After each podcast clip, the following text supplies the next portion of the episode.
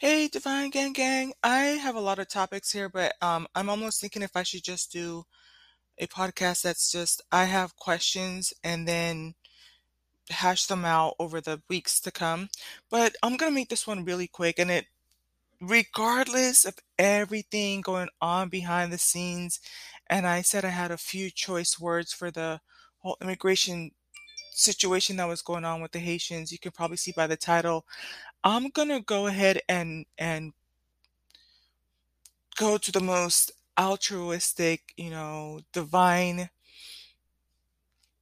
spectrum, part of the spectrum, and just make it really short and say that, you know, for the Haitians, I would say I would love to see a Haitian Revolution 2.0.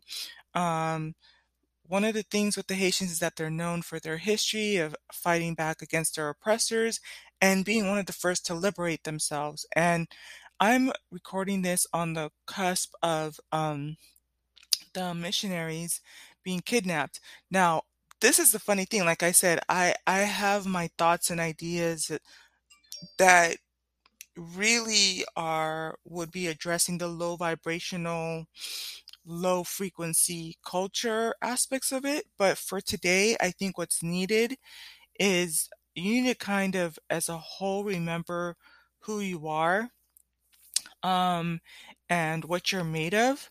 And so, with the kidnapping of the um, hostages, I actually don't believe the mainstream media's interpretation of this. And the reason why is because when I was listening to one of the first reports, it said that they were the um, missionaries were caught were caught or were kidnapped on their way out of an orphanage. Now, um, this is not the first time that outsiders have c- tried to come in and take children from um, from Haiti. It happened last year, um, and they were trying to take them in the middle of the night, type of a thing, right? And so then now you have these organization organizations or these predators who are going in under the guise of having the best interest in providing aid to the people when really they just end up you know getting these children trafficked god knows what they do with them because um if I, I think it was after the earthquake last year is when it started to come to the light right um, there was an awakening, and now we're now we're starting to have more open conversations about what's really happening every time they've been having these disasters. You know, um, think from their hurricanes to their earthquakes to so people were just waiting for something to go bad to get taken advantage of. So if there's just a massive earthquake and there's these children, the systems are down, police are distracted with different things, everything is in an upset. So by the time you turn around and try to figure out what's happening with little Linda Sue and little Mikey, they done been snatched. They gone, you know? And so to me, I was able to read be- between the lines. I, you know, they're making it seem in the media like, oh, these missionaries were um were snatched. And I think that it's a form of blackmail. I'm not endorsing it but I just found it weird that they're coming from an orphanage. Um, and then that's when I think that whoever snatched them up was like, okay, well, you're either going to tell these people that you are out here trafficking these children or you're going to pay ransom money. And I, they opted for the rans- ransom money route. Um, and so leading back into my original point, it's like, uh, to the world, it's going to make it seem like you're not going to want to send foreign aid there. There's a lot of turmoil um, going on in Haiti right now, and there's a lot of infighting, kind of similar to, to Chicago. To be quite honest, I don't see how it's any different than what's going on in Chicago. Um, it's mostly comprised of its own people, um, and there's a lot of infighting. There's a lot of um, crime against its own people. But I think that I want to encourage you to look for like-minded people to unite and to have a revolution 2.0. Um, I've been hearing talk that there's three families that control that that section because it's half of an island. um, that is going through all of the turmoil. The other side shut down its um, its wall and refuses to provide any aid and assistance to them. Um, but if anybody, I, I want to kind of remind you what courses through your veins, right? Um, that you're independent, that you're a warrior people, that you are willing to fight the oppressors, and um, and 2021, you have the more things in your favor to make that happen. Um, is it going to go without a fight? No, but then that's where you are more strategic, so you don't have as much bloodshed. But you obviously know that you need to um, turn against the people who are hurting your own people, set the standard. Because what I'm trying to say with the whole kidnapping thing too is no one else is really going to want to take that risk at this point of going there and um, and subjecting themselves to to to that. Um, so it's gonna really come down to what you can do for for yourselves and for each other. Um, I could kind of address it here and then just knock it out the park, and then that way I'm keeping it pretty light and fluffy because, uh, to be honest, I feel like with the whole when the um, Haitians were stuck at the immigration border um, in Texas, I think that well, I think that it was surprising on both ends because there was expectation that more of the ADOS or FBA should be um, advocating for the Haitians. But the funny thing is, when I started to hear that language, I was like, I don't think Haitians identify as black, and they're notorious for coming to America and speaking ill of the foundational Black Americans and American descendants of slaves. And I think were it not for that disconnect in that diaspora, you know, um, there would have been a little bit more advocacy from the African American community, you know, like from the American descendant of slaves and foundational Black Americans from here. Um, so that's part of the language that's being cleaned up right now. It's like the language right now in the United States with foundational Black Americans and ADOS is you cannot come here and disrespect everything that you're leaving your country to come here and try to get take advantage of. Like, you know, they've the ADOS fought hard for you to get equal rights, equal opportunities, to get um, equal housing and funding and equal education and to get the scholarships to go to school right? Um and then for for not just that category you get it a lot from Jamaicans.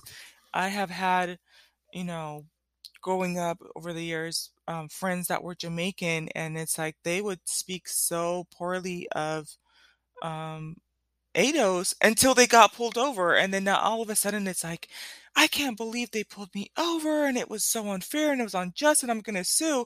But and they would be getting all the scholarships they would be applying for all the the African American BSU scholarships you know and then let them tell it it's like well back in Jamaica we're the smartest people and we're high IQ people but okay so if that's the case how come you have like the poorest GDP like I went to college I sat in um Dr. I almost said his name um micro and macroeconomics class and they ran down the stats for us and they told us Jamaica has one of the poorest GDPs. So how can it be that everybody from there is like from this island is the smartest people and they have the best system, but their roads suck, their economics suck, but then you're gonna come here and then make it very blatant that you're not one of those people. We're not like them. Those days are over. Um, and I think, you know, this is a very interesting time in history because it was the same thing too. I, um, when you look back to, I wasn't really prepared to go into this whole thing, but um, when you think about Nelson Mandela, part of the reason that he was able to further his efforts and to fight medical medical to fight um, apartheid there in South Africa is because a lot of the American blacks were rooting for it and they were they were involved in an outcry and showing support for Nelson Mandela only for for that you know all the countries in that continent to come here and just now call them all out of their names and call them Akatas and and you know you hear that a lot from Nigerians too like they just try to distinct distinguish themselves and so it's one of those times where everybody's catching smoke everybody's set, setting their standards. You can't come here and talk about I know black I know black but you're going to apply for African American scholarships when that should be going to those people.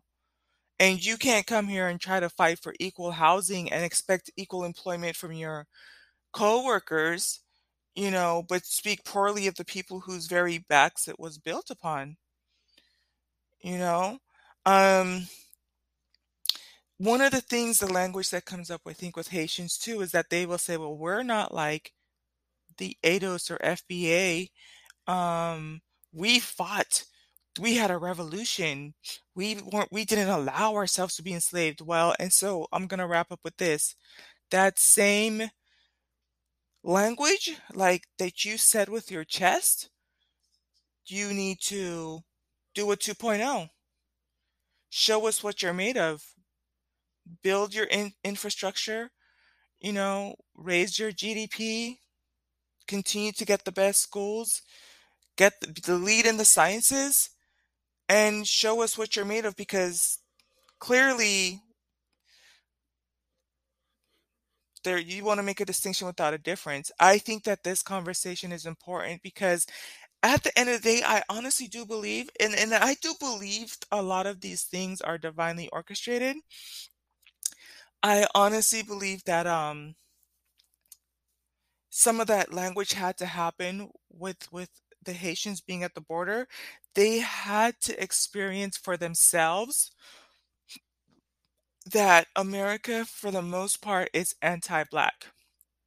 Some people missed it. Um, they thought that it was anti immigration, but you have to understand that these people are playing chess and not checkers because um, one there's okay let's just talk about it since i'm in here there's two things i want to address i want to address how the congressional black caucus addressed it and i also want to talk about um, again how other minorities leapfrog over the black community.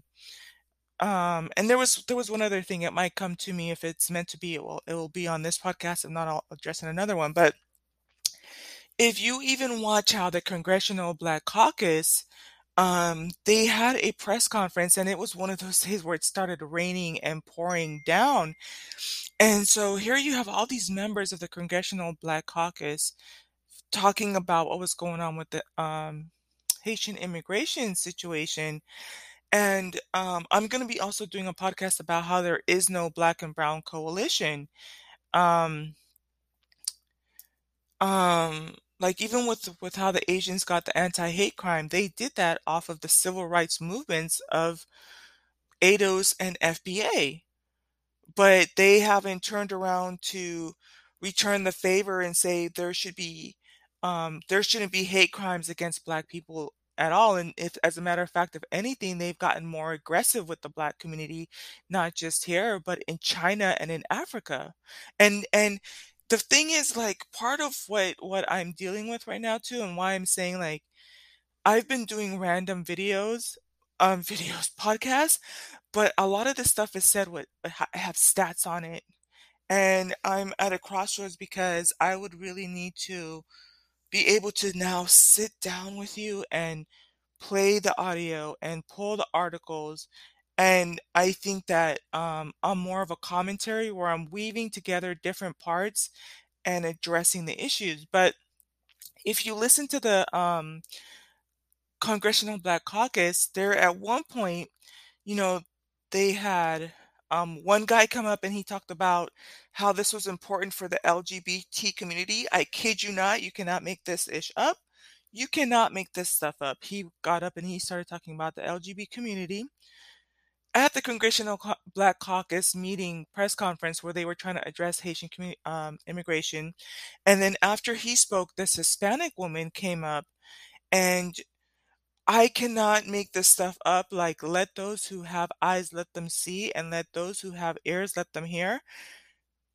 She did not advocate you know, to get rid of the mistreat that mistreatment that was happening at the Haitian border. I mean, at, with the Haitians at the Texas border.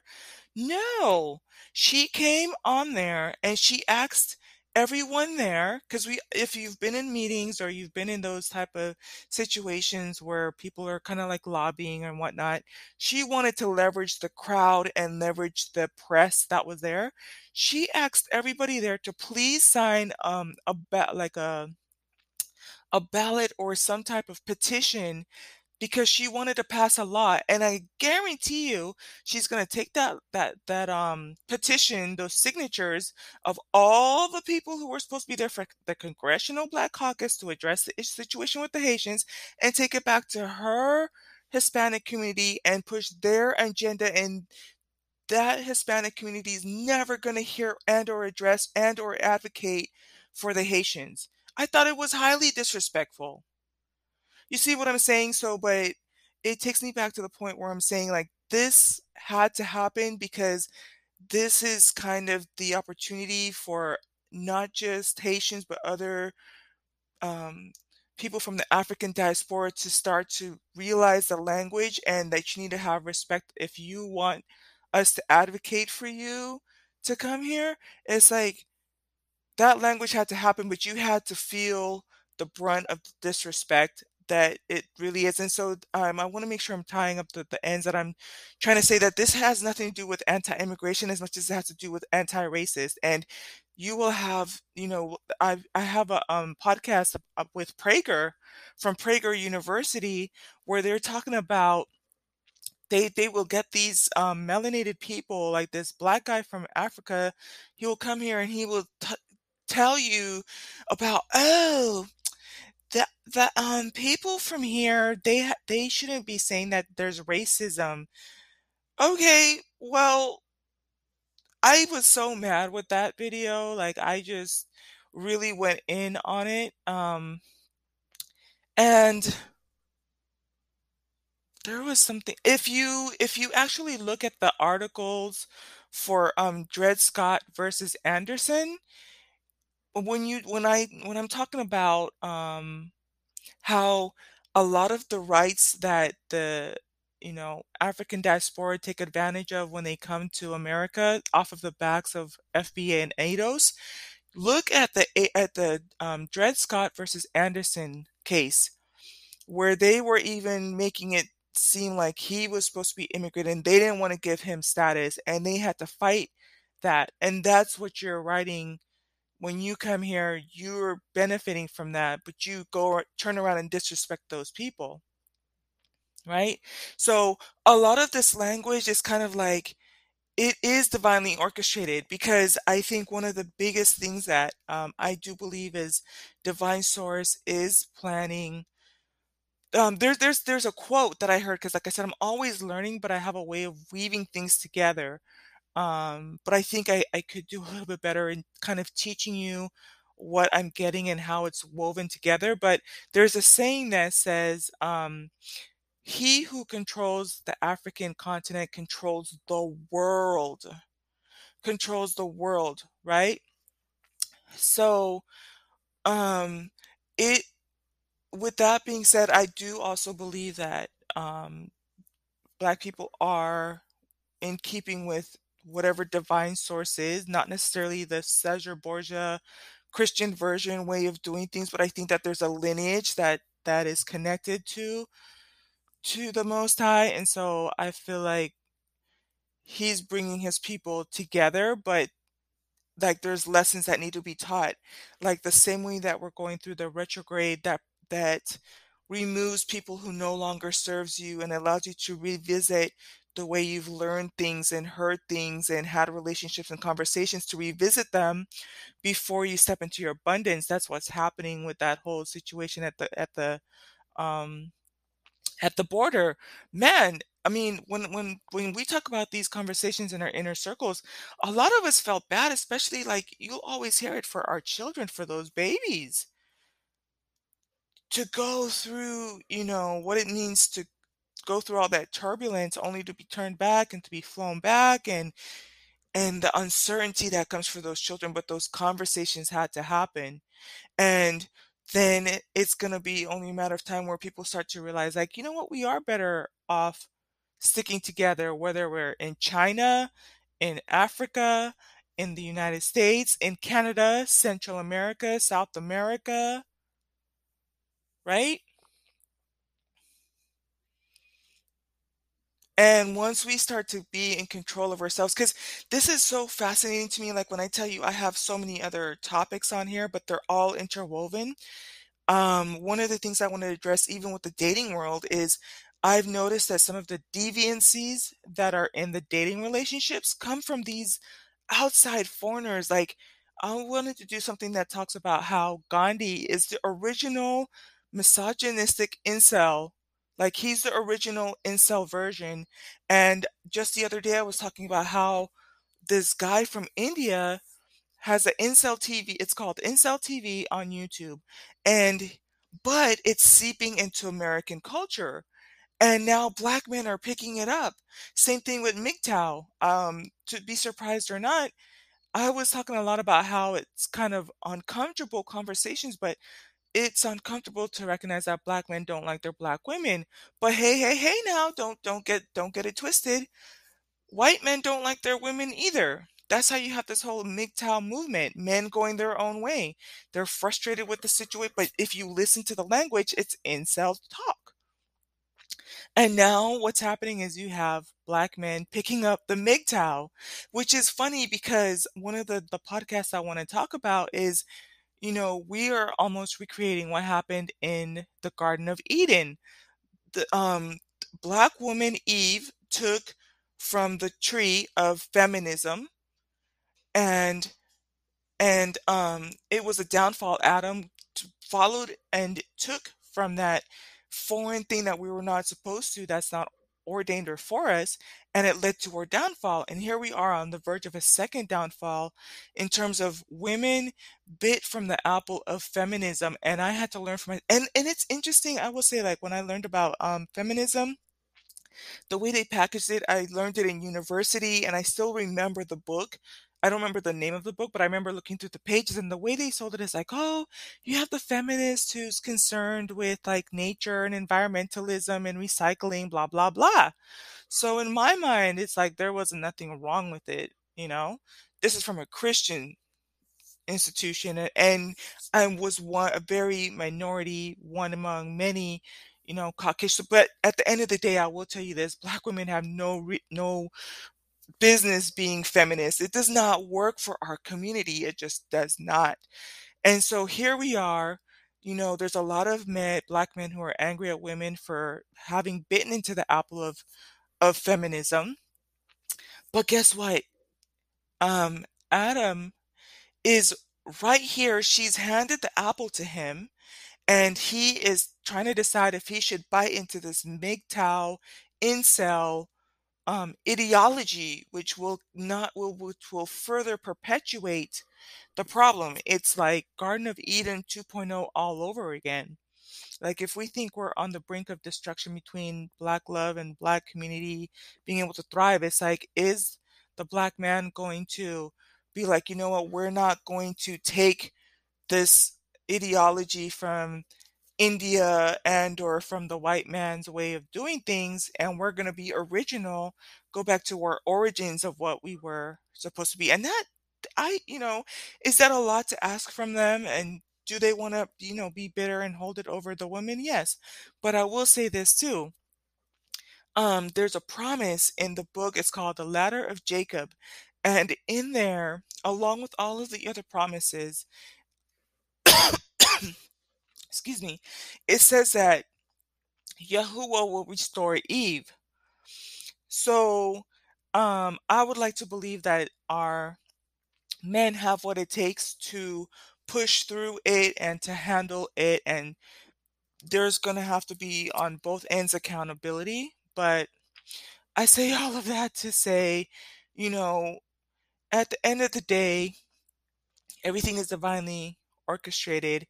Um, I would wanna encourage, like, um, I started off here, Haiti, you know, you have what it takes, and it's not gonna be easy, but you're not gonna get any help from the outside. Um, you take pride in being able to free yourself from slavery and from being held in captivity. This is your time, like, remember the blood that courses through your veins, you know, and show us how it's really done, you know? Show us how it's really done, and, um it's one of those things where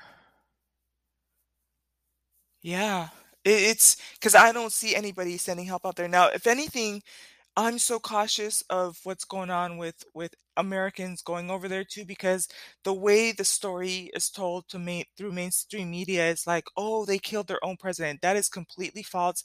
When I tell you I have research that goes way further down beneath, one of the things with the president from Haiti is he took very much pride in that he didn't have to give his people the jab, and they had very low Rona rates, right?